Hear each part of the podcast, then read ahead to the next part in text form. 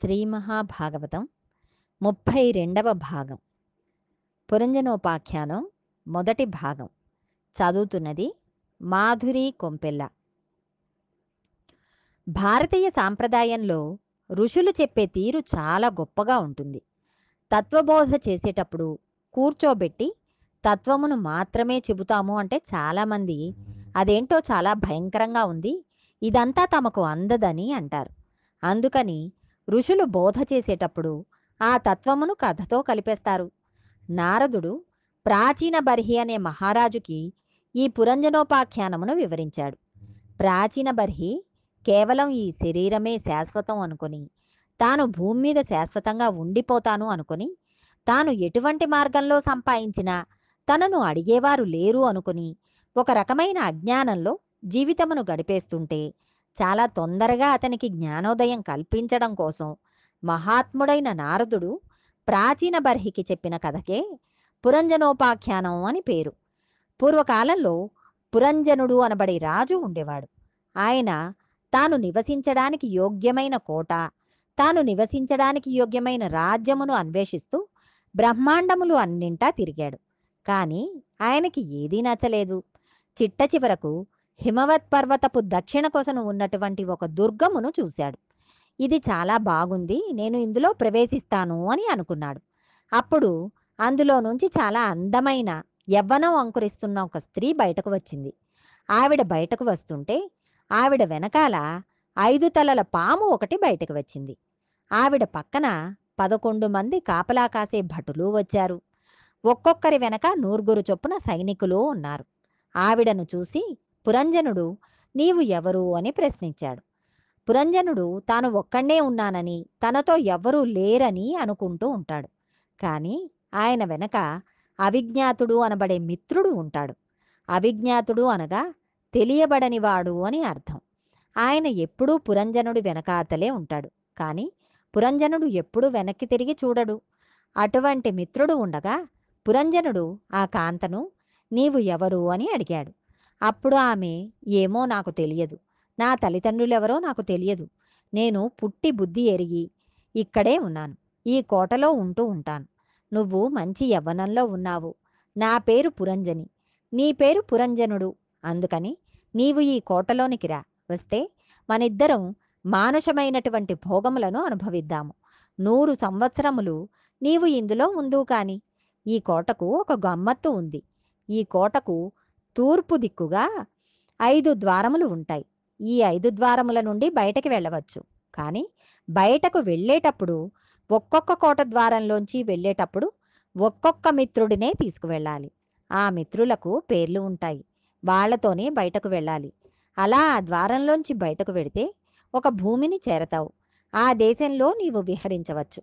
మరల వెనక్కి వచ్చేయవచ్చు అని చెప్పింది. ఆయన చాలా సంతోషించి ఆవిడని వివాహం చేసుకున్నాడు. వారిద్దరూ కలిసి సంతోషంగా జీవనం గడుపుతున్నారు. పురంజనుడు అంటే ఎవరో కాదు మనమే. మనకదే అక్కడ చెప్పబడింది. పురంజనుడు కోట కోసం వెతుకుతున్నాడు వెతికి వెతికి దక్షిణ దిక్కున హిమవత్ శృంగమునందు వ్రేళ్ళాడుతున్న కోటను చూశాడు. దక్షిణ దిక్కున ఊరికి శ్మశానం ఉంటుంది. అనగా ఏనాటికైనా శ్మశానంలో చేరవలసినటువంటి శరీరంలో ప్రవేశించడానికి సిద్ధపడ్డాడు. పురంజనుడు అక్కడికి వెళ్ళేసరికి ఒక అందమైన మేడ కనిపించింది. ఇక్కడ మేడగా చెప్పబడినది శరీరంలో గల తల. శరీరమునకు పైన చక్కటి ఒక అందమైన తలకాయ ఉంటుంది. దాని మీద ఉన్న వెంట్రుకలే పూల లతలు. చేతులు కాళ్ళు ఇవన్నీ అగడతలు లోపల ఉన్నటువంటి ఇంద్రియములు భోగస్థానములు.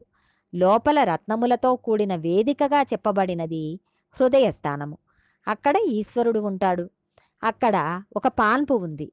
దాని మీద మనం రాత్రివేళ నిద్రపోతాం. అనగా ఇంద్రియములు మనస్సు బడలిపోయి వెనక్కి వెళ్ళిపోయి ఆత్మలో ప్రవేశించి నిద్రపోతాయి.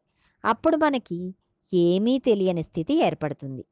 పురంజని ఎదురు వచ్చి తనను వివాహం చేసుకోనమన్నది. అప్పుడు పురంజనుడు ఆమెను నీవు ఎవరు? అని ప్రశ్నించాడు. ఆవిడ నాకు తెలియదు అంది. ఆవిడ బుద్ధి ఆవిడని ఐదు తలల పాము కాపాడుతూ ఉంటుంది. అవే పంచప్రాణములు. ప్రాణ అపాన వ్యాన ఉదాన సమానములనేటటువంటి ఐదు ప్రాణములు. ఈవిడతో పాటు పదకొండు మంది భటులు వచ్చారు. వారే పంచ జ్ఞానేంద్రియములు పంచ కర్మేంద్రియములు మనస్సు. ఈ పదకొండింటికి ఒక్కొక్క దానికి కొన్ని వందల వృత్తులు ఉంటాయి. ఈ వృత్తులన్నీ కలిపి వారి వెనక ఉన్న భటులు. ఇంతమందితో కలిసి ఆవిడ వచ్చింది. వివాహం చేసుకోమన్నాడు చేసుకుంది. ఆవిడ ఒక మాట చెప్పింది. ఈ కోటకు తూర్పు దిక్కుగా ఐదు ద్వారములు ఉన్నాయి. అందులోంచి బయటకు వెళ్ళేటప్పుడు మాత్రం నీవు ఒక్కొక్క స్నేహితుడినే పట్టుకుని వెళ్ళాలి అని చెప్పింది. మనం అందరము అనుభవించేటటువంటి సుఖములే ఈ ద్వారములు. పనులు చేయడానికి మనం అందరం ద్వారంలోంచే కదా బయటకు వెళ్తాం.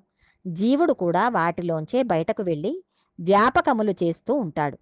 తూర్పు దిక్కున ఉన్న రెండు ద్వారములే ఈ రెండు కళ్ళు. ఈ రెండు కళ్ళతో జీవుడు బయటి ప్రపంచమును చూసి దానితో సమన్వయం అవుతూ ఉంటాడు. ఒకటవ ద్వారం పేరు ఖద్యోత. రెండవ ద్వారం పేరు ఆవిర్ముఖి. అవి ఎంత చిత్రమైన పేర్లో చూడండి. ఈ రెండు ద్వారములలోంచి బయటకు వెళ్ళేటప్పుడు ఒక్కొక్క స్నేహితుడితో వెళ్తాడు. ఒకడు ద్యుమంత్రుడు రెండవ వాని పేరు మిత్రుడు. ద్యు అంటే కాంతి. మిత్రుడు అంటే సూర్యుని పేరు. మీరు ఈ కళ్ళతో లోకమును వెలుతురు ఉన్నప్పుడు మాత్రమే చూడగలరు. అందుకని ఈ కంటితో ఈ ఇద్దరు మిత్రులను పట్టుకుని విభ్రాజితం అనబడే దేశమునకు వెడుతూ ఉంటాడు. వెళ్ళి ఈ లోకమునంతటినీ చూస్తూ ఉంటాడు. కాబట్టి ఇవి రెండు రెండు ద్వారములు. క్రిందను మరో రెండు ద్వారములు ఉన్నాయి. వాటి పేర్లు నళిని నాళిని. ఈ రెండు ద్వారముల నుండి బయలుదేరినప్పుడు అవధూతుడు అనే స్నేహితుడితో వెడతాడు.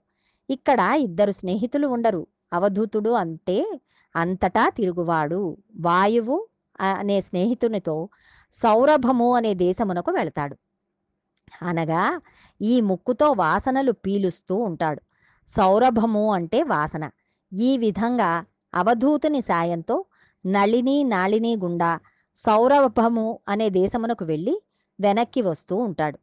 మూడవది ఒకటే ద్వారం. దీని పేరు వక్తము అంటే నోరు. ఈ ద్వారంలోంచి బయటకు వెళ్ళేటప్పుడు ఒకసారి ఒక స్నేహితుడి భుజం మీద చేయి వేస్తాడు.